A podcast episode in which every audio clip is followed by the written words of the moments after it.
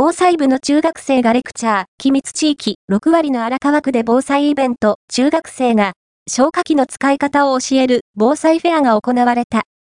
東京、荒川区で行われたイベントでは、地元の中学校の防災部の生徒たちが、消火器や応急救護などを、地域の人たちにレクチャーした。